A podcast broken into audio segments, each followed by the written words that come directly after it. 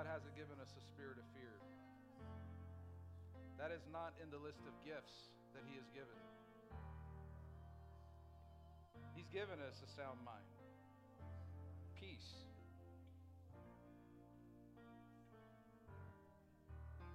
Power, love. We thank you, Lord, that we are feasting. As that song said, we feast on your words. We feast on your words. We thank you that you have given us a gift to prophesy, to speak forth, to proclaim your good truths, your word. And we prophesy life. We thank you, Lord. We thank you, Lord. We thank you, Lord. The latter shall be greater. We thank you, Lord, that no longer will we be robbed. No longer will we allow the enemy to steal, kill, and destroy. Not on our watch. No longer will we participate with the lies from the enemy, but we will come into agreement with your prophecy, with your word, with the Rhema word, with the Logos. We come in agreement, Lord, and we prophesy the truth. Every one of your promises is yes and amen. We thank you, Lord, that you have given us a sound mind. You have given us peace. You said you overcame this world. And because you overcame your peace, you've given to us. So, Lord, we thank you for that peace and we walk in peace. We thank you, Lord, for your truth. You're so awesome. We thank you, Lord, that we know what truth is because we know you.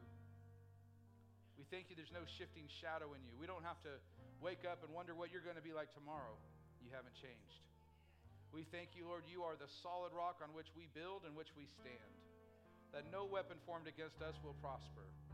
That even though the storms may come and the wind may blow, we will stand because we have founded ourselves on you, the great rock. And we prophesy the future will be greater. The future will be better. Lord, we thank you, Lord, that in the natural it doesn't seem possible, but all things are possible to those who believe. And we thank you, Lord. We just speak forth life. As I was as we were singing, Lord, I prophesy, Lord, that the, the latter days of the church will be greater than the beginning. Lord, that what we saw in Acts will only be the beginning. We thank you, Lord, that there is no end in the book of Acts, Lord. I believe we're going to finish that out. Lord, we thank you, Lord, that, that the signs, the wonders, the miracles you said even greater would be done amongst us. So, Lord, we thank you, Lord, that that is your desire and we agree with you. We thank you, Lord. We know, Lord, that those who are lost will be found. Those who are blind will see. Those who are deaf will hear. Those who are in bondage will be set free. And we thank you, Lord, that you've given us that word to speak and we prophesy that. We thank you, Lord, that you have not left us, you've equipped us, you've empowered us. You've given us your great Holy Spirit to come alongside of us and to walk with us and be our encourager and our comforter and our convictor. We thank you for being our advocate. When the enemy tries to come and bring up the past, you remind him of our future. We thank you for that, Lord.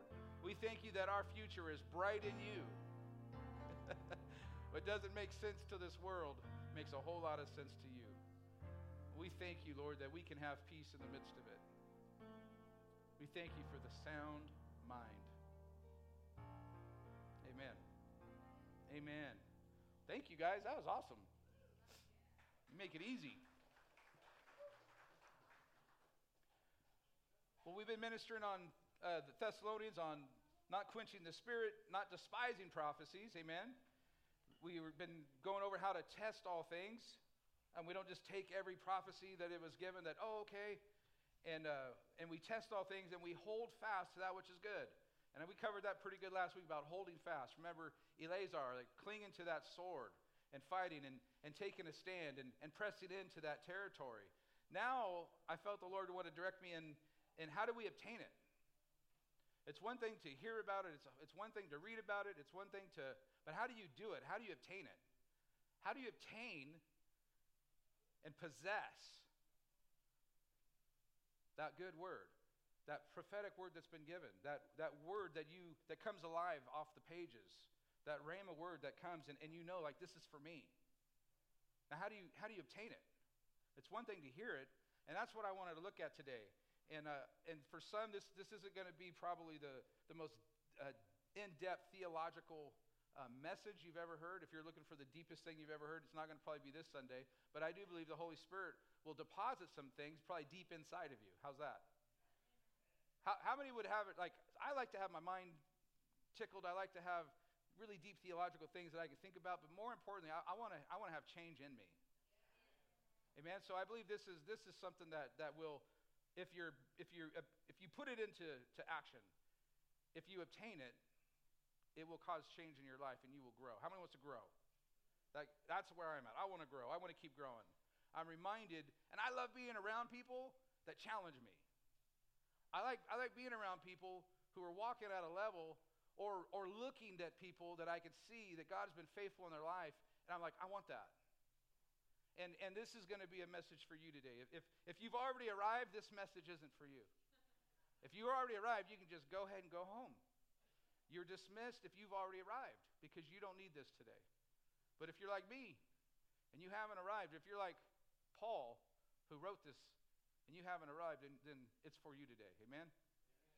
So if you have your Bibles, we're going to be in Philippians, the third chapter a very, very well known passage of Scripture, and I'm just going to trust that the Holy Spirit's going to give it to you in a way today that, and you say, I know this passage. Great. Well, pay attention. You're going to hear it again. And I believe the Holy Spirit's going to give you some insight of not just to hear it today, but to apply it. Amen? So, Lord, make that happen. I don't know how to do that, but you do. Your word says your word never returns void. My words return void all the time, but yours don't.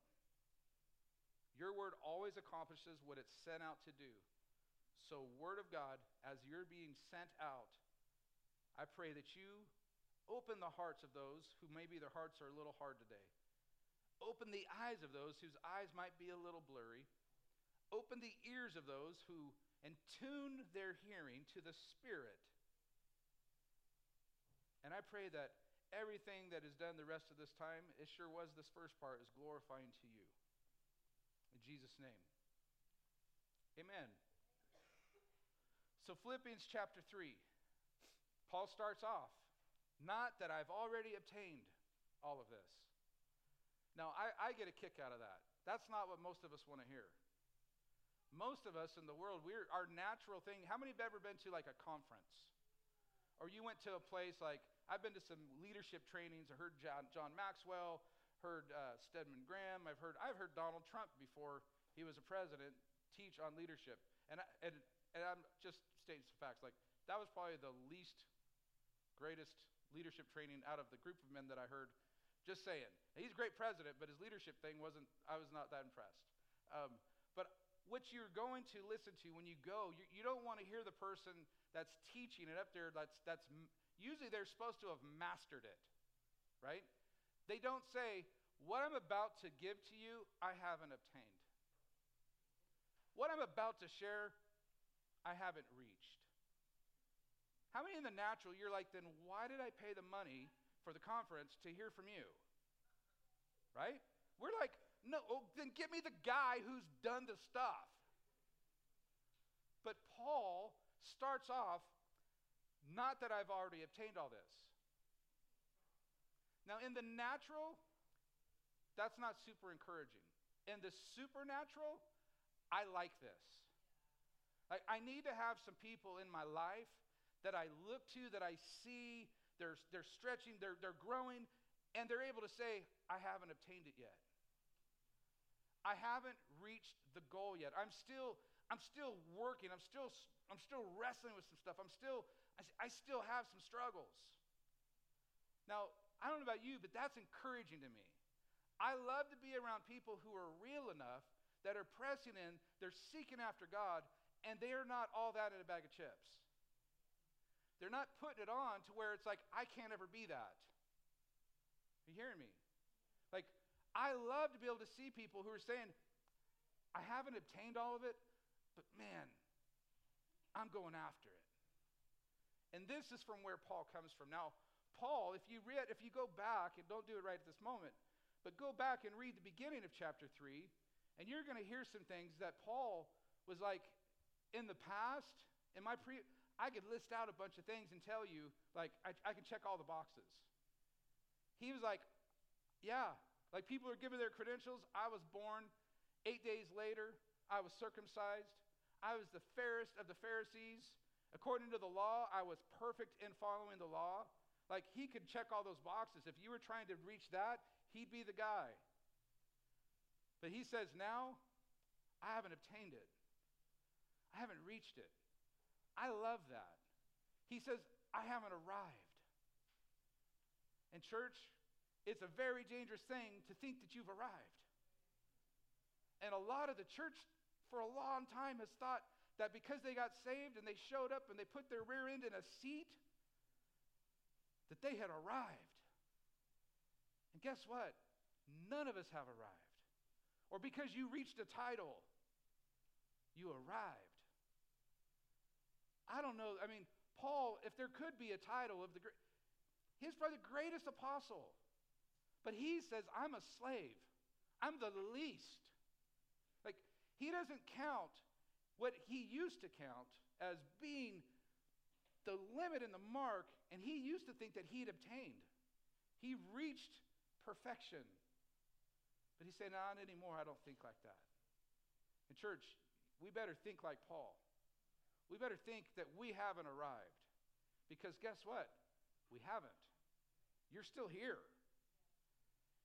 The God hasn't taken you away. Like Enoch. He walked with God. He was in such relationship with God that just one day, whew, it's like God was like, let's just continue this conversation and have lunch. Come with me. You're still here. Tells me you haven't arrived. I'm still here. I haven't arrived. Now, Paul starts off that. Not that I've already obtained all this or have already arrived at my goal. That tells me we should have a goal. What's your goal, church? Now, a better question of what's your goal is what's his goal for you? What's his goal for you? I, that's why we're going to read this today. There's a goal laid out for us, and it's going to probably look a lot different than what our natural mind comes up with for goals. And I hope you hear me. I'm not against setting goals like if you're looking at wanting to, to set a goal to be financially free or be in a place, like that's all fine. You're setting a goal that I want to drop this amount of weight or whatever, or a better goal is like I just want to get healthier this next year than I was last year. But you're going to have to set a goal that you can reach towards. Now, Paul does that. He, he lets us know there's a goal. He says, But I press on to take hold of that for which Christ Jesus took hold of me. There's that word again I press. We covered that last week. I press. The Christian walk isn't about finding the most comfortable, beautiful recliner that there is, that is the most comfortable and really big where you just kind of oh, soak into it. And then it, it's the perfect positioning of your feet, not too high, just. That's not what this is about. That comes later. Like, that is, that is part of the goal. That is going to happen. But until then, we're pressing. We're, there, there's more to be had. You hear me? We haven't arrived. There's more. Any point that you're satisfied in this Christian walk, you're in trouble. If you become satisfied, you think I've reached this about as far as I can go, you're in trouble. If Paul didn't reach that mark, I'm pretty sure you haven't. Paul has it, I know I haven't. And Paul's saying, I haven't obtained it, but I press on to take hold of for that which Christ Jesus took hold of me. Brothers and sisters, I do not consider myself yet to have taken hold of it. For some people, that could be discouraging. For me, I love it. I love when I can see people who are like, man, they're rock stars for the kingdom and they're doing awesome things and God is using them. And they're like, man, if I, my, I remember my grandpa like that. He just, he was in his 90s and he was still like pressing and, and wanting to obtain. And I'm like, good Lord, if anyone's obtained it. Like he was going to the old folks' home when his knees were worn out and having to use a walker to minister to the old folks. And I'm like, you should probably be in the old folks' home. But he like he couldn't even move anymore, so then he was at home and he just he just used the phone book. His phone bill was so crazy, we had to get him on a really good plan. He was calling the phone book, ministering, calling people, hey, do, do you know Jesus? He had so many conversations. Oh, the people that would call him. You know the calls that we just are like, I don't even want to talk to you. We just hang up. Oh, he was happy. He was talking to them. They were trying to sell him, he's selling them Jesus. Like, he was on a mission. He hadn't attained it. He didn't get like, you know, I've been serving God for 90 years. I think I'm going to put it on cruise control now. Paul and Joy Jones, they're not on cruise control. They're still pressing, reaching, trying to obtain that which has obtained them. Amen? I love having those examples says, I press on toward, well, I almost jumped ahead. This is the best thing. If you have in your Bible, if, and you probably have this, some of this highlighted, but if you don't have this thing, this part right here, one thing I do, I would circle that. Get a marker, get a pen. If it's already highlighted, do something different and do it a bunch of times around that. One thing I do, church, we have become so equipped that there's 150 things we do every minute. I don't know about you, but I can get so caught up and, and frustrated in trying to do all the stuff. And there's so many things we can do today. There's more things. They're coming up with more things all the time. It's supposed to make life easier. How many know it isn't easier now? This makes your life easier. Mm, I don't know. It seems a lot more complicated now. It seems like there's like you never rest now. Paul's like, this one thing I do. We need to listen to that. And it's almost comical because in the one thing, it's actually two. I don't I was kind of like, this isn't one thing, but if you really get what he's saying, it is one thing. It is, but it isn't. I press on. I do one thing forgetting what is behind. That's a thing. Straining toward what's ahead. That's a thing. We're going to look at how they're the same. I press on. There it is again. Dang, it's almost like we're supposed to be pressing. I don't know if you were getting that last week. There's a pressing. That doesn't sound like neutral.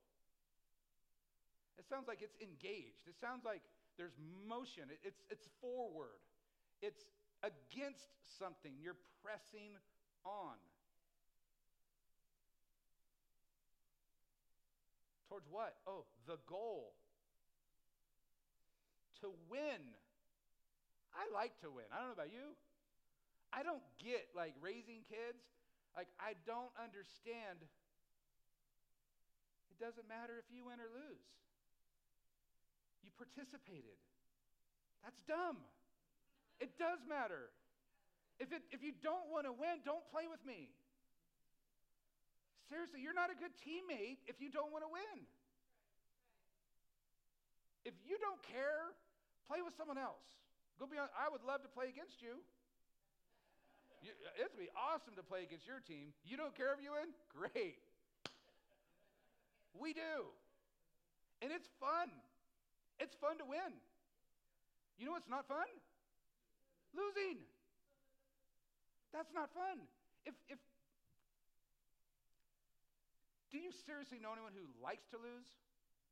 Like they, they're like, I can't wait. Like when we when we get our tail kicked so bad, it's going to be awesome. Like I hope it's so bad that I, I never even want to play again. No, there's something wrong with that mentality. And I don't think it's like I don't think it's a mistake that it's happening in this culture.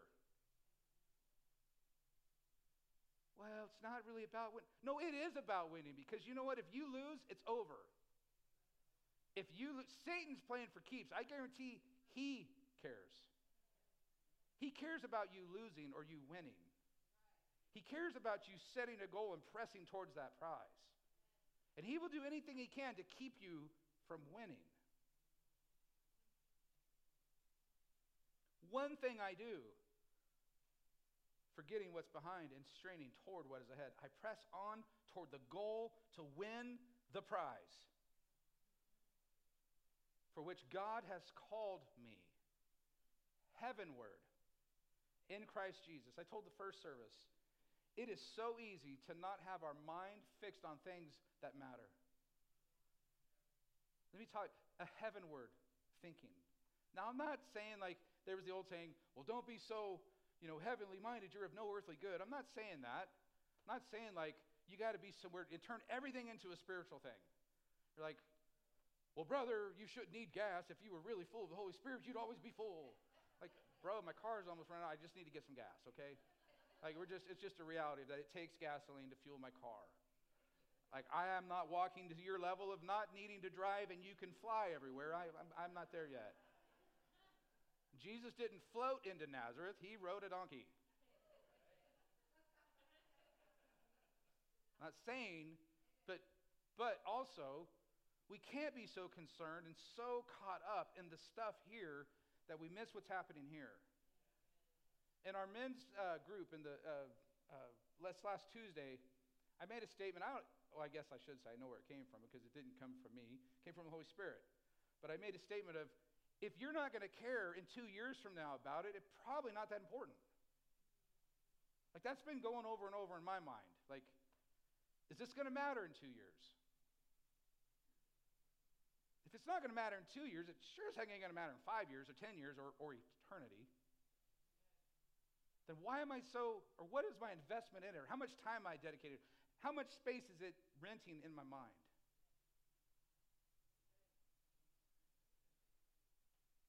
My goal is to win the prize for which God has called me heavenward. It's upward.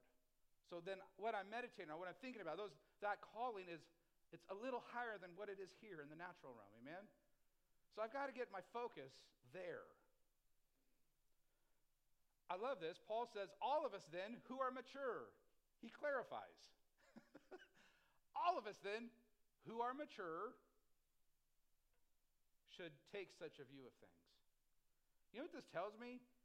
One of two things. If you don't agree with this and have this as your mindset and how things should be in your life, you're not mature. Or you're wrong. That's it. Those are two options. You're wrong or you're just not mature. And it's better to be not mature. Because if you think you're mature and you're wrong, you're really wrong. Because Paul says if you are mature, you're going to think and take such a view that I just laid out. That's pretty narrow, ain't it? How many know the Bible can be narrow? And it's okay because it's right. It's right, it's the truth. You can have whatever thought or opinion about that, and you have the right to be wrong. But you can be right and agree with what he's saying because it's the truth. And if you're mature, you'll see that. And he says, if you're mature, you should take such a view of things. And if on some point you think differently, he basically says the Lord will straighten you out. he says that too, God will make clear to you. How many know how many have had God make some things clear to you? Is that not getting straightened out really quick? Like, like I can try to make something clear to you. I can try to like, I can go like maybe, maybe more light. Maybe, maybe if I stand on my foot and try to get, like maybe if I slap them really hard, or maybe like, it doesn't work. Like some things that, but he can do like this this God thing, and you go like, oh my gosh, I totally see it oh my gosh, I totally get that. Like, you're right. How many of you have had those moments? You're right, I didn't see that. And like, that is that heavenward call. That is the maturity. And that is how we can think differently, but then God can come along and make it clear. Lord, make it clear today. Then he says, only let us live up to what we have already obtained. I submit to you that is the measure of what maturity looks like. Living up to what you've already obtained. That, that reminds me of Eleazar. You know what he didn't do? He didn't go, him, David, and the, the other two mighty men, they didn't go take that ground, press into it, and fight like there was no tomorrow, and then turn around and leave the field and give it back to the enemy. That reminds me of the Vietnam War. I can't imagine fighting for our country and fighting alongside your brothers and your sisters to go take mountains and ground that was fortified. And they went and fought and conquered and took that ground. And then to have your commander in chief or to have your government tell you, now go give it, turn around, give it back to the enemy. You know how frustrating that would be? You know how much more frustrating it is to have to go do it again? and then give it up and then have to go back, do you think it gets a little disheartening after the second, the third, the fourth time? Do you think at some point you finally go, it ain't worth it? I ain't going up that mountain. That's what the enemy wants. That's what the enemy wants. He wants you to get to a point that you go, I can't go back there. Lord, make it clear for us today.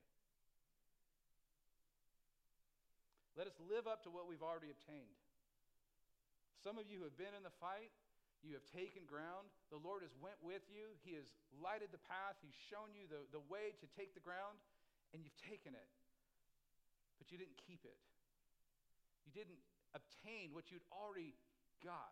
You hear me? How many, how many think that's, that's a real thing that we, that we have come in contact with? And then you go and you've taken it again. And you had to refight some of that stuff. And then the thought of the Lord saying, hey, you need to obtain and you need to live up to this area that you've already got. And we can let the enemy steal, kill, and destroy from us and say, oh, you thought it was hard last time, it's going to be even harder. Like, there's no point. Don't even, don't even, this is my ground now. No. So how do we how do we do that? How do we how do we fight against that? I'm glad you guys are asking that question today. Thank you for following along with me. How do we obtain it? That's my message today in a nutshell. How do we obtain it? Now, the first thing what we looked at is, is, is you see, Paul had to say, not that I've already obtained all this, because he's speaking to people who thought they already had.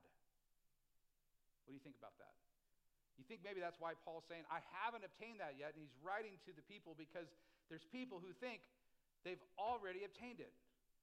I've already taken my ground. I've already got salvation. I'm going to hold on to my salvation. And I've grown up hearing this a lot of my life. Well, just waiting for Jesus to come back. Well, I'm just waiting for Jesus to come back. I, show me that scripture. Could someone show me that scripture? I'm just going to sit here and wait for Jesus to come back and take me away. What you're saying is, I've already obtained it. I've already got everything that I need, and there's nothing else for me to do. I'm good. That's different than what his word says. You see, you haven't obtained it yet. You've got part of it. You've been sealed. You've got, you've got a hope. You've got, he's coming back. But Paul speaks in a language of, I'm pressing on. I'm not, see, that's neutral. That's, I got my seat up. I'm waiting for him to come. That is not what Paul is saying. Paul is saying, I am pressing in. I'm, he's, he's speaking of a runner in a race that is running with everything that he has. And as he sees that goal and that prize coming, he's turning it up. He's running harder. He's leaning forward to try to break that ribbon. He's stretched out as hard as he can. That is the posture of what Paul is saying. And that is what we should be doing. And if we're not doing it, it's probably or it could be because we think we've already obtained it. So that's one thing. We can't think we've already obtained it. We haven't arrived at perfection. You haven't. In the King James Bible, it says perfect. What that word means is mature. Now, we want to and we can reach maturity, but you're not going to reach perfection. Not here. You will be perfected, but you're not perfect yet. The goal is to become like Christ, mature, fully mature. You can be fully mature and not perfect. You can be fully mature and still make some mistakes. I haven't arrived.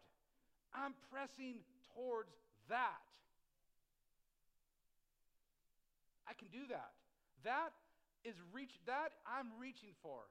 You See, I was raised in a way in, in, of the church that you had to be perfect, or at least that was my interpretation of it. And I think many, I'm seeing heads shaking, that that was what it was supposed to look like. And I, I, I couldn't do it. I tried, and I knew I couldn't. And rather than be a hypocrite, I said, forget it.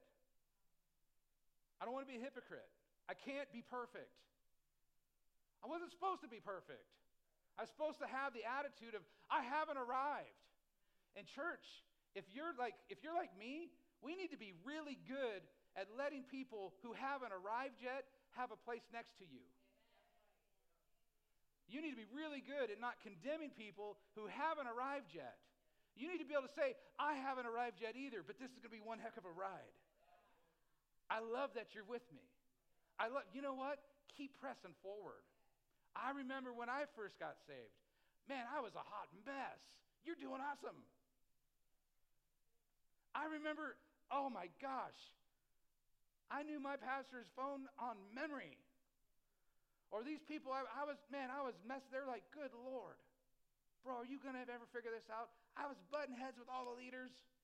I was, I was, oh, oh God, they almost kicked me out of Teen Challenge like five times in the first two weeks. They had a special meeting. How many know special meetings usually aren't because you're really special? They were seriously like, look, the only reason you're still here is because your uncle works here. Two, that card's played up. One more, you're gone. And you guys, I sincerely, this is the honest God's truth, He knows my heart. I sincerely knew I wanted to be there with all of my heart. I was just struggling. I was just struggling. If that's you, you're in a good spot. I haven't yet obtained. If you're still struggling, but you're pressing, oh, you're of way more value and you're in a much better place struggling and pressing than thinking you've arrived with your feet up. You might be surprised who's in heaven and who's not. If you think you arrived and you're on the, I'm telling you, you better check yourself before you wreck yourself. Remember the, remember the parable? And you guys are getting a whole different message in the first group. The two different men, they go into the sanctuary, they go into the tabernacle, they go in, and one is sitting there saying, Oh God, forgive me, I'm such a sinner. God, I'm so not worthy. I'm so messed up. And the one man says, I'm just thankful I'm not a scumbag like this guy. He says, Who do you think found favor with the Lord that day? So we better be okay with people not knowing they haven't obtained it yet. It's not perfect, but they're trying. Like, those are the people I love. They're pressing. Those are the people the Lord loves. Paul's saying he didn't stop at salvation, that he was still pressing on. There was still a continuous action. Church, hear this. Salvation is a continuous action. It's a conti- if your salvation stops somewhere, it's not good. You're, it's not healthy. It, it doesn't stop. It's a continuous action. We've got to get, and uh, no, there is a way to do this without anyone being offended. I'm going to try to find that way.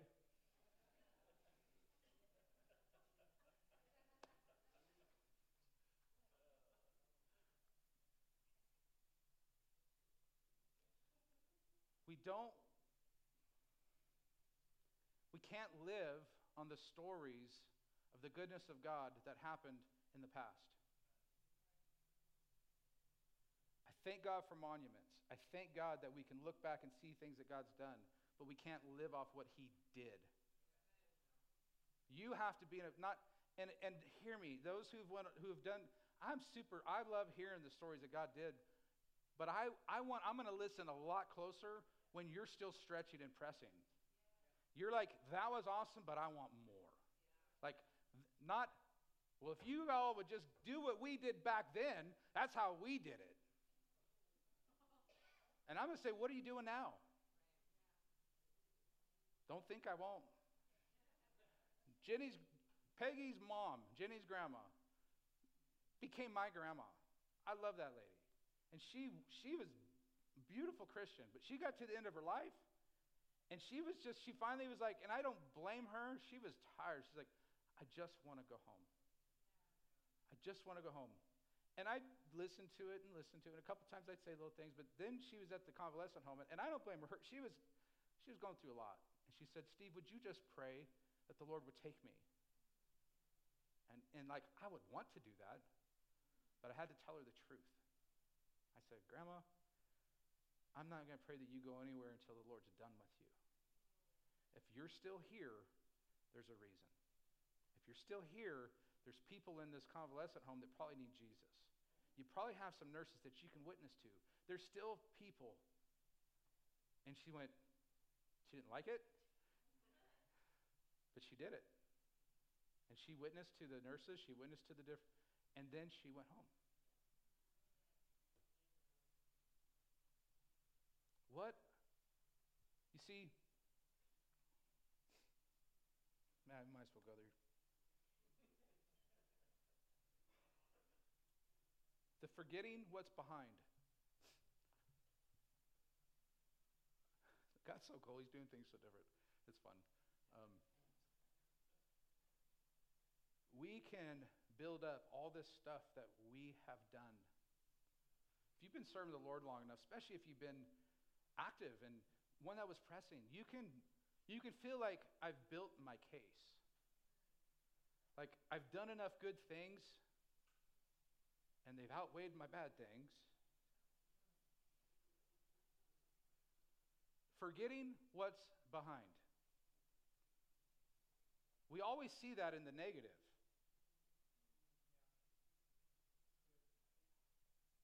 forgetting what's behind. I served, like I can bring a resume. Lord, I served in the jail for 10 years and no one ever really saw. I didn't get famous from it. It didn't get, I didn't get paid. Like that should be enough. Huh? What are we talking about, Steve? What, that was that was back there. What are you doing today? What are you doing with the gift that I gave you called today? forgetting what's behind. Are you hearing me? What I did, you know, there's going to people, be people who stand before the Lord to say, We cast out devils in your name.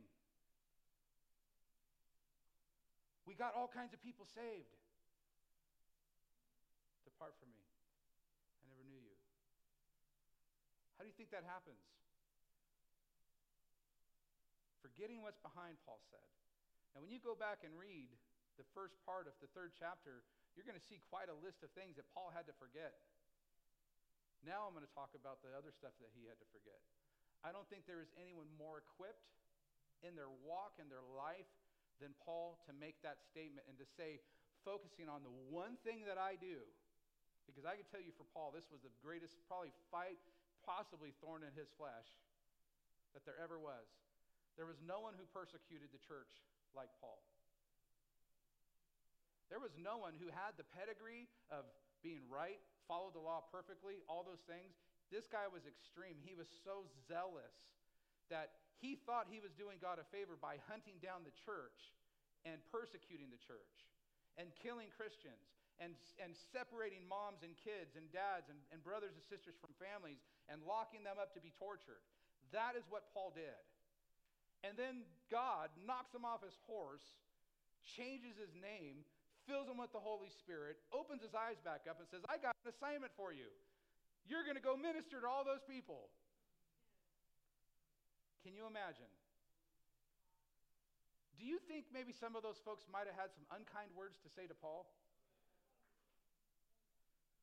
Do you think that there was people who hated him that he was sent to minister to?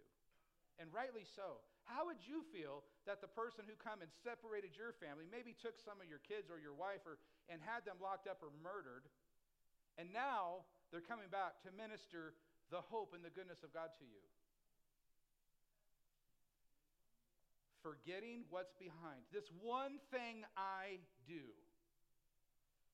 It became something very, very real for Paul. It became something like he could not go forward with that. You think you're dragging some stuff? That dude was dragging truckloads. And it was being reminded every single day he would go out to do what God's calling him to do, and he's coming in face to face with people that he has caused pain to. You don't think the enemy is using that to try to wreck him in a big way? This one thing I do, forgetting what's behind. Church, we better get good at that. Forgetting what's behind. And then pressing on towards what's ahead. Those are two in the one. Forgetting what's behind, pressing on towards what's ahead. Now, I just got to go on a, I went for a motorcycle ride yesterday up, no, not yesterday, Friday, up over 88 and went over to um, Sparks, saw, or not Sparks, went to Minden, saw Pastor Jay and Patty, and came back and still made it for a meeting. And that was awesome. Great time, and a great time riding the motorcycle. And as I was on my motorcycle, the Lord was reminding me of this message.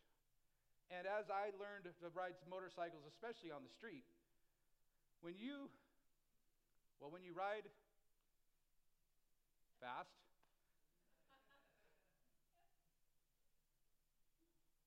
When you're taught, when you first ride motorcycles, you just look in front of you. You look in front of you, you go into a turn, you look in front of you. When you really learn how to ride, you look way out in front of you. When you go into a turn, you're not looking at here, you're looking as far as you can at the exit of the turn. And the coolest thing is, you know, if you're looking way out there, you know, you're not looking here, you know where you go? There. You, you end up, it's the craziest thing. I, I'm like, I've tested it a handful of times. Like, I'm going to look way, like, this is kind of sketchy. Like, looking way, you're like, I got there. The faster you're going, you need to look further ahead. If you don't, you're going to get in trouble. In order to do that, I can't look backwards. If I look in my rearview mirror, I'm in trouble. I don't even have to turn my head around. Now, if I turn my head around and look, I'm in big trouble. How many of you in a car, just in a car, oh wow, look at that new building over there? Ding, ding, ding. Does that not happen? Oh, look at that. Ding, ding, ding, ding, ding, ding. And your wife's going, stop it, stop it. Wherever you turn your head, you go.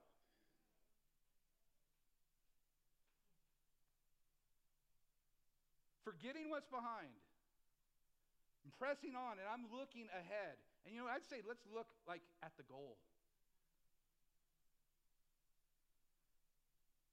This is revolutionary, deep theology right here. Prepare yourself. Take notes, take pictures. You can't go forward going backwards.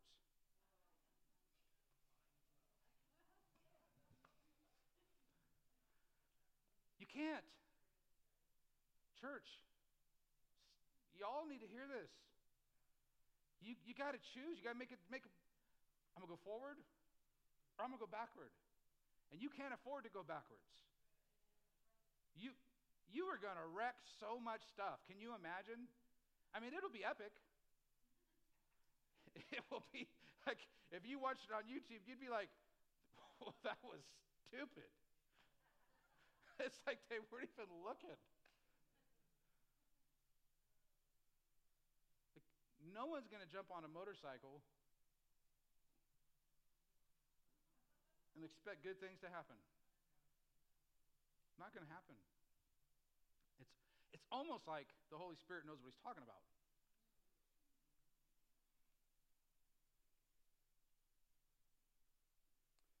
Forgetting in this context is not just a one and done, even though we want that so bad. We want to just be like, I forgot about it, it's over. That's not, it's not, it's not even written that way in the Greek. It, it is a continuous work. It is, it is a continuous, that every time it tries to come back, you have to push it behind you. No, I'm not meditating on that. No, that is not who I am. No, that's not the truth. I'm pushing that behind me. I'm going to press on towards the prophetic word that was given, the truth. I have a sound mind. I was not created for that. That, that might have been who I was, right? My name used to be Saul, but that's not my name anymore. I've been given a new name, and my name is Paul. That's the past. This is the now. I don't live in the past, I live in the now. Like, that's this kind of stuff. Like, it's not that. It's not that technical. You just have to do the work. You have to identify. How many's done that? How many in your life you've identified things that were stealing from you, they were hurting you, they were causing you grief or pain, and you finally had to come to the place you go, I, that's, I don't identify with that. That's not who I am. That is who I was. I can't deny that. But I've been bought with a price. The blood of Christ has washed me and cleansed me. And my righteousness is not dependent on me anymore. My righteousness is Him. He is my source of righteousness.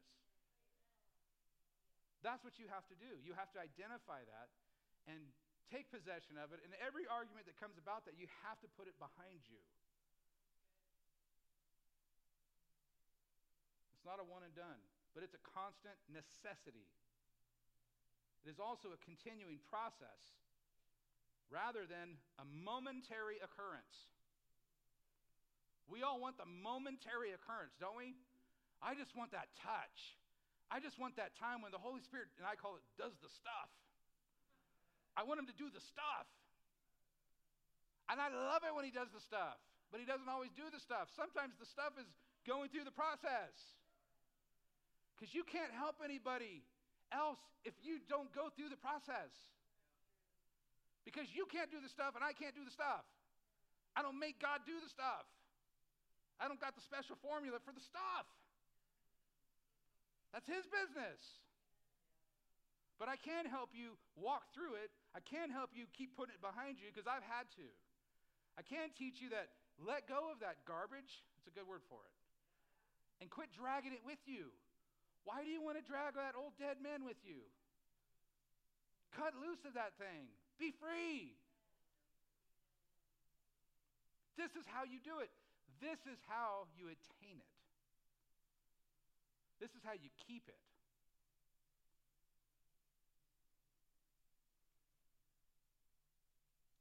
Paul had to learn this. He had to because of his past. He nor we can afford, hear me, church, we cannot afford to let the enemy rob us of our future. He couldn't afford to let the enemy rob him of his new future. I love how the Lord told Paul, I'm giving you a new name. He needed one. Why do you think he did that? He's like, I'm just going to completely, your identity is different now. I'm going to change your name. He needed that. So do we. Your, your new identity is son with authority, Becca. Sonship gives you authority. Sonship gives you the rights to the kingdom. That's your inheritance. It's yours, it's who you are. It, you don't have to fight for it or earn it. Your name is there. Like, what's your last name? Oh, this is my name. Oh, come on in. It's yours. Can we do a background check? Yep. Check the blood of Jesus. It's pretty awesome. Cool. Come on in.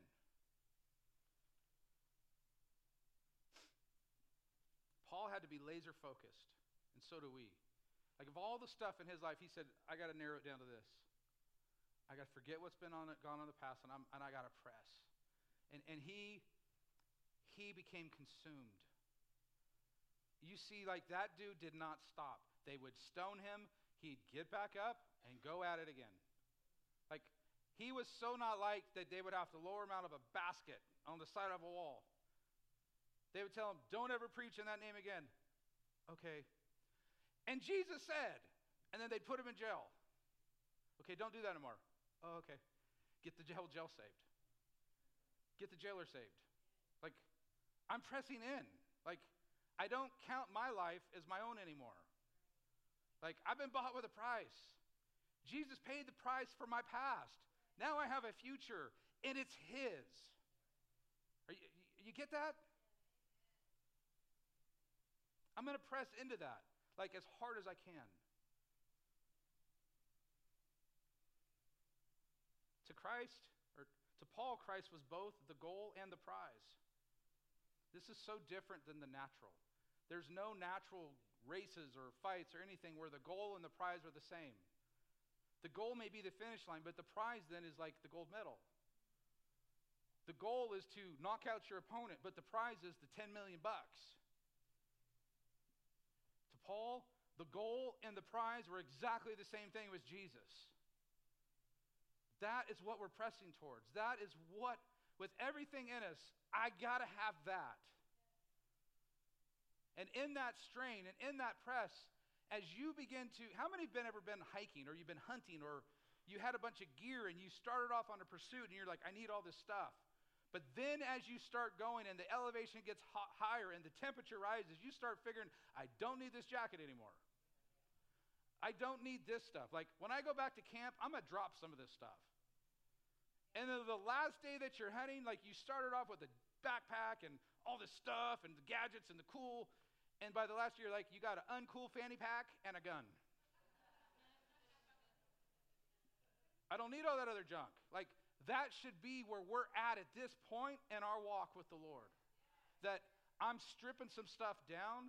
I see that it's getting close and I need to run as hard as I can. Like I I want to get to that end and I want to run hard and I don't want any gas left in the tank. When you plan a race, you don't plan to cross the finish line with a full tank of gas. That's way, you're going to slow down. It's way too much. You want to like plan that thing that I just want to basically be able to cross the line and do a burnout and it blow up. Perfect.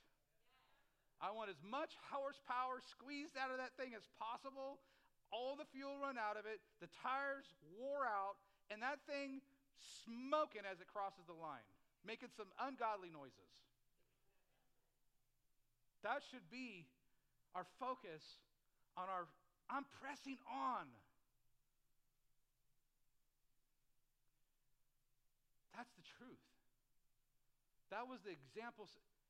That's what Jesus did. He, he lived more life in three years than, than I've, anyone else on the planet. That's what the apostles ended up doing. They, they, every last drop of them, they, they were poured out as a drink offering. Every last drop. Lord, squeeze whatever left, squeeze it out.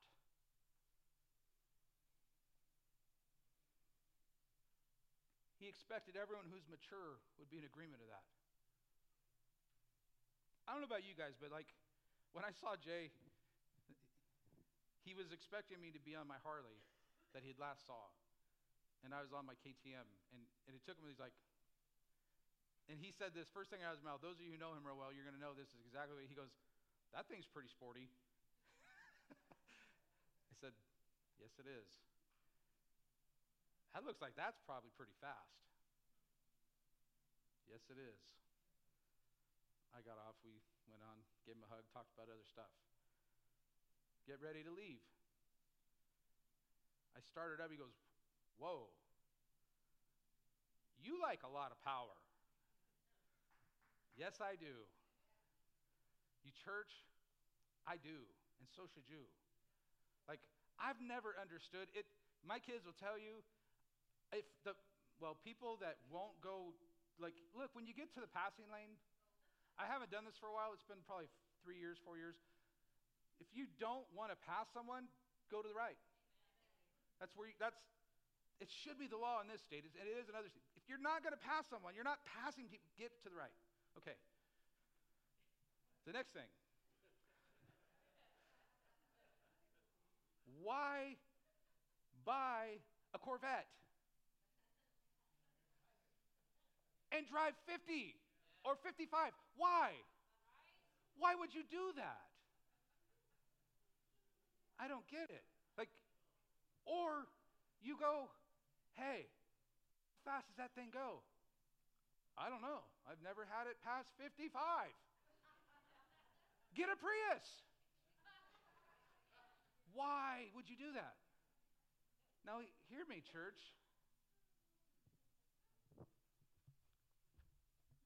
We have a lot of power. We have so much power available to us. There is so much power available. I don't want to go like, Steve, why didn't you ever crack the throttle? Steve, there was six gears. Why did you stay in third? The Lord is not going to, he, he won't ask me that. That's not going to be, why? Church, we shouldn't be asked that question. Why did you not grab the throttle? Why didn't you step in? Why didn't you obtain what I'd given you? Why didn't you take possession of what was yours? Why aren't you walking in the power that I've given to you? Yes, I like power. I love it's I like to get in the ocean and feel the power of the ocean. It makes you feel so small. I love that. I think I feel that power and I think about God, you're awesome. Like it's just transformed. Like God, you're big. like. I look at the stars and I go. I'm, my mind just goes. Where the, have you watched the Louis Giglio stuff? Like if the Earth was a golf ball, and like you know what I'm talking about. Like I start going there and I'm like, dude, I'm on the little cul-de-sac of the Milky Way. Like, you're big. And this stuff that I'm tripping on and wrestling with is not big to you. And you've given me power. Like, there is nothing like, I love the, I do, I love the feeling to be able to, to hit a throttle or, and it just launch you. Like, that force of Oh, it's awesome. We should want to we should want to be with the Lord like to the to the limit of like like almost tipped over. Putting as much power like ah. Oh, that's like my happy place. That's his happy place. Do you seriously think like the Lord's going to say, "Well done"? You got out of first gear. Well done. No. Or do you think he's going to be pleased with someone who got to sixth gear and bounced it off the rails a few times and, and maybe had some dents and maybe got a ticket or two and maybe. Oh, I promise you, he's going to say, Well done. You grabbed every gear there was. You believed and you stretched out. You even had faith past what you could handle.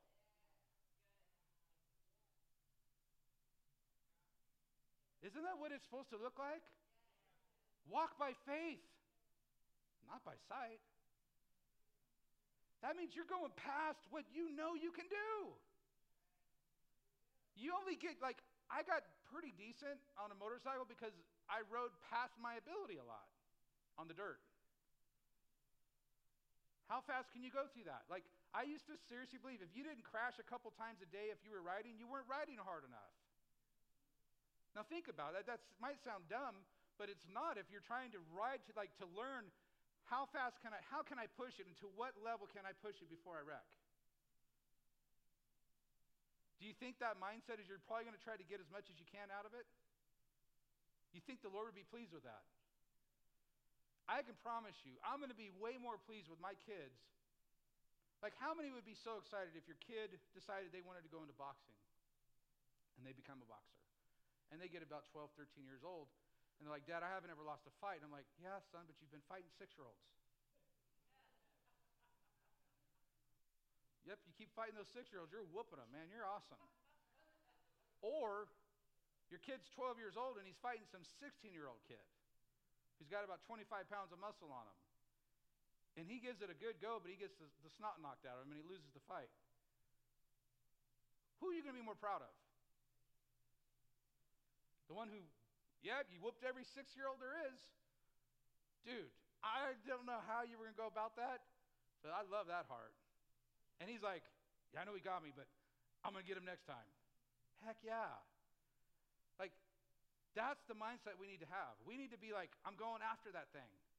Like, David was like, I don't know how this is going to happen, but I just know I'm not going to sit here and watch that dude talk about my God like that. I don't know how it's going to happen. If I got to die, but I'm going to die that way. Like, if I'm going to die, I'm going to die fighting. I'm going to die full throttle. I'm going to die, it's going to be epic. Seriously, like, that's not, like, that's not dishonorable. That's honorable. Like, I'm trying, like, if you're trying, you're striving, and you mess up here and there, God's going to be like, that was awesome.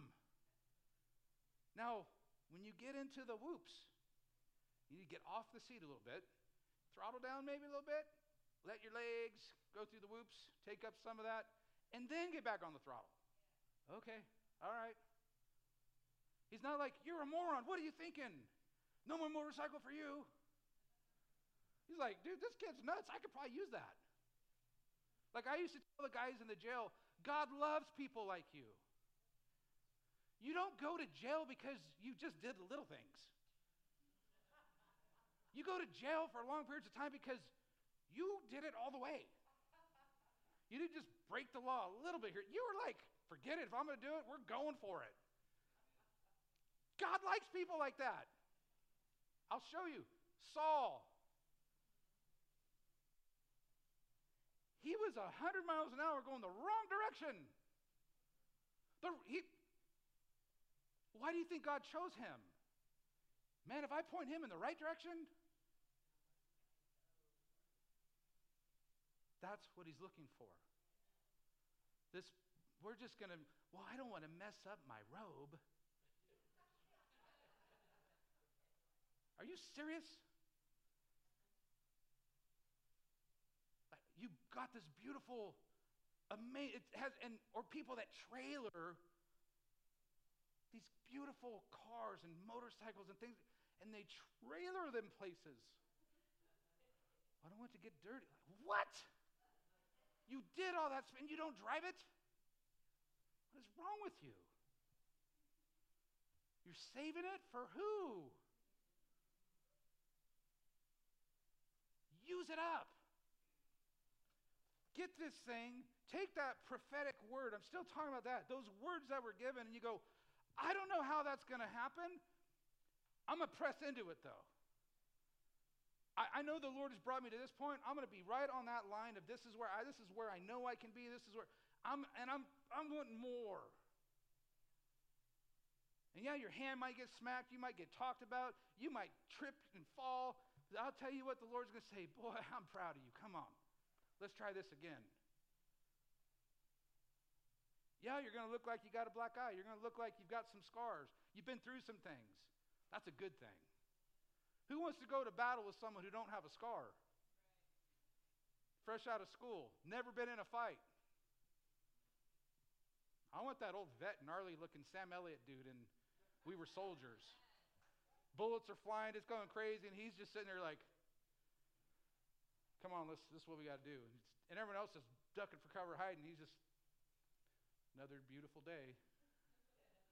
Right? That's that's who we need to be around. We need to be around some people who are I'm not content. I'm not satisfied. I haven't obtained it, but boy, do I want it.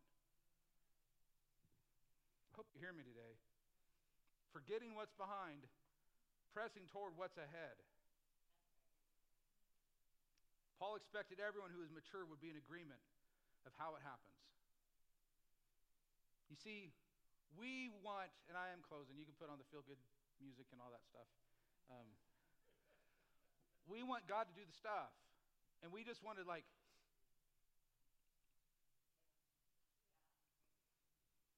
but you see, he said, I press on to take hold of that for which Christ Jesus took hold of me. You see, Jesus had a part of taking hold, and we have a part of taking hold. You hearing me?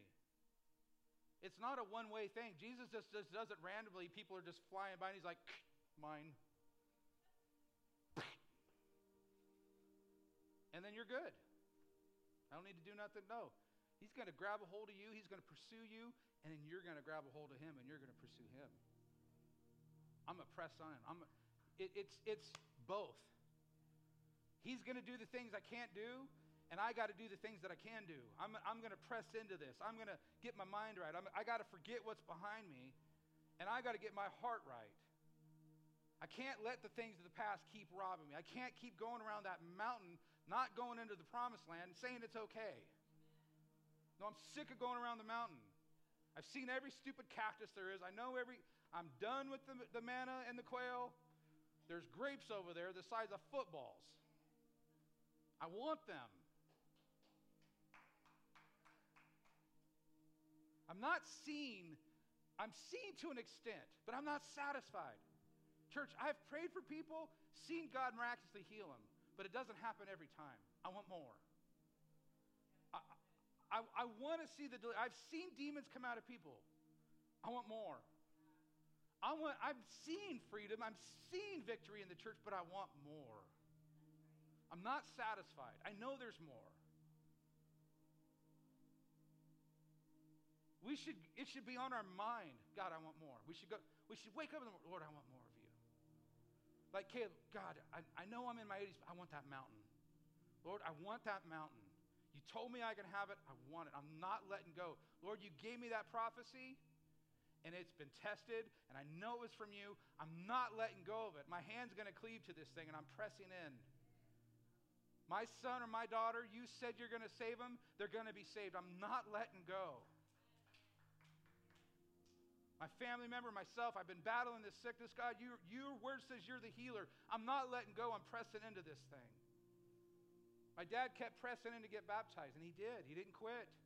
20 something years or 30 something years, whatever it was. I'm not letting go. God honors that.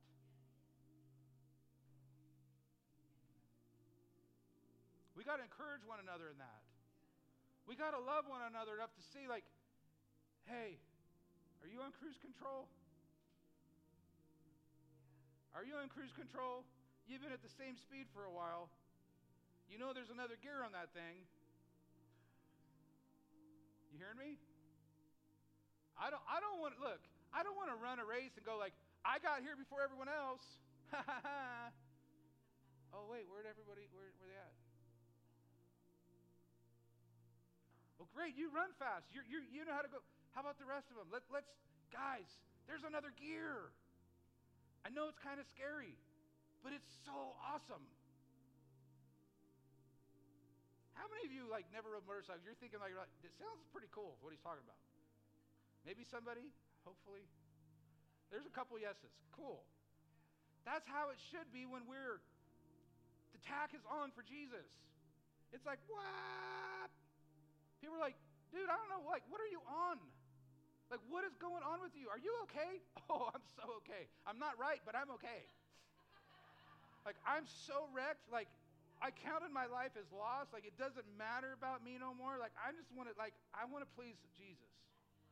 I want to serve God with all my heart. Like, it, it's going to be a mess, probably. I'm going to probably be called a weirdo. Like, you're not even in this realm. Like, what's wrong with Whatever. I know when I cross that line, I want to be spent. I am not going to be the guy with a Corvette that, that never had to change the tires. Let's go through lots of tires. Let's like do some burnouts. Like let's test the limit of traction. Maybe get sideways once in a while. Just saying.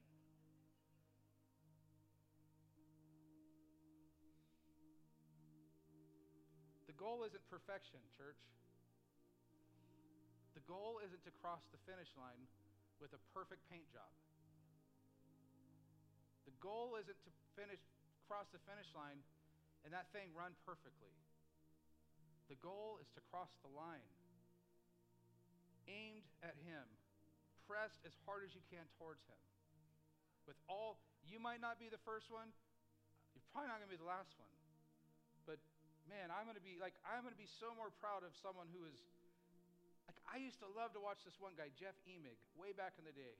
I think that was, no, not Jeff Emig, um, Damon Bradshaw. old school supercross guy. He raced at the edge, like he would wreck or win every time. It was it, he, if he didn't win, he wrecked, and that's why. But he like, but I love watching him. It was it was awesome. We can't lose. Like, what if you could do, like you can go as hard as you can and you can't lose, and you're going to wreck as many times and it's not going to be costly. It's not going to take you out. You're, you're not going to die. Like, that's a lot of incentive to, like, wow.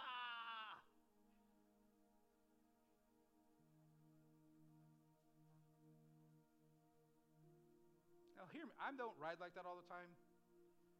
Sometimes. You have to once in a while grab some throttle. But not all the time. But we can do it all the time with Jesus. Like, there's no limit. Like, there's nothing to be afraid of. It's not to be perfect. Mature is the goal. Mature, not perfect. Can you be mature and not perfect? That's reachable. How do we become mature? Living up to what God has already shown us or told us. That's how you become mature. You live up to what He's already shown you. You live up. You, you, you keep in possession you, what you've already obtained. He's already given me this. He's already opened these doors. I'm keeping this. And I'm reaching for more. I'm not going to turn and leave what I've already obtained and then have to fight for that again. That's maturity. You're in that realm that He's given you, and you're right on the edge of that, pressing for more. Thank you, Lord, that you've done this, and I want more.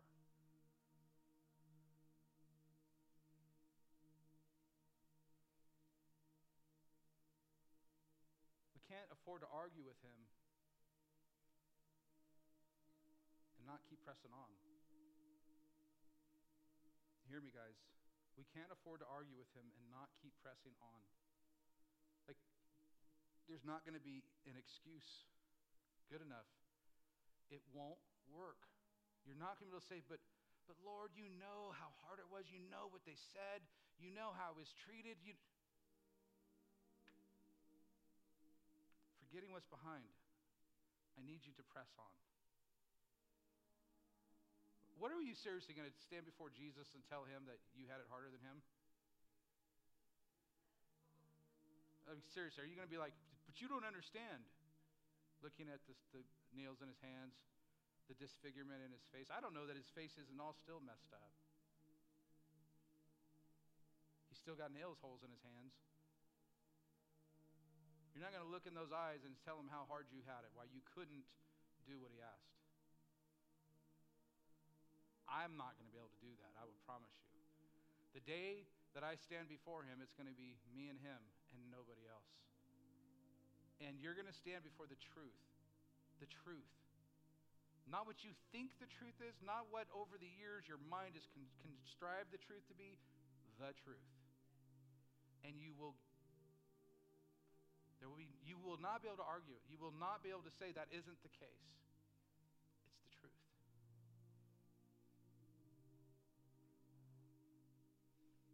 So we got to keep pressing on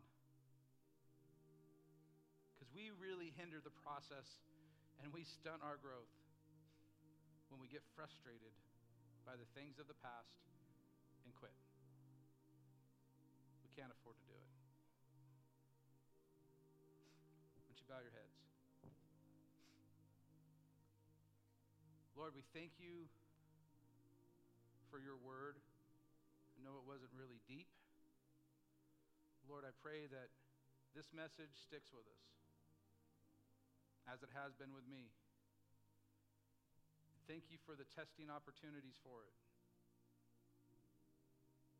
Thank you, Lord, for even being on the motorcycle and looking into the turn and having that revelation. Lord, don't let us keep looking in the rearview mirror. Good or bad. Lord, we can't count on the good things from, from our past, and we can't count on the bad things to have any uh, hindrance in our life going forward. Forgetting what's behind, we press on to the goal of you. You are our prize. Lord, lift our gaze off this natural into the heavenward. We get so caught up in this natural stuff. Lord, give us that. Examine our hearts right now. Put your finger on the things that we don't need to spend so much time in. Show us the things we need to strip down in. I know you're putting Facebook as one for me. Wasted time. And I'm not telling everyone else. I know there will be people saying, I do good things. I put verses up. I, great. More power to you. I got to listen to the Holy Spirit. You got to listen to the Holy Spirit. I didn't say that you got to do what I'm doing. I'm asking the Holy Spirit to put his finger on things for you that are hindering or slowing you down or causing you to not be able to run at maximum RPM.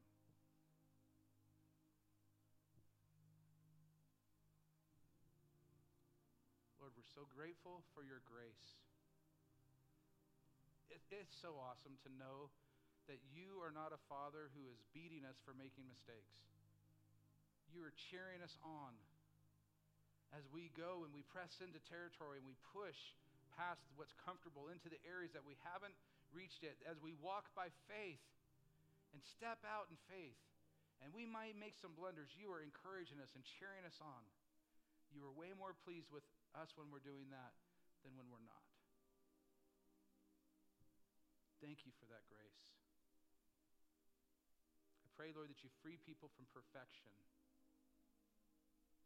I think sometimes we're afraid to step out because we're afraid we might make a mistake. Break perfection off of your bride. It's you who makes us perfect. It's your blood that makes us fully righteous. It's you that make us, when we come into contact with you, when we see your face face to face, we are perfected. Lord, we can be mature. Thank you for your grace.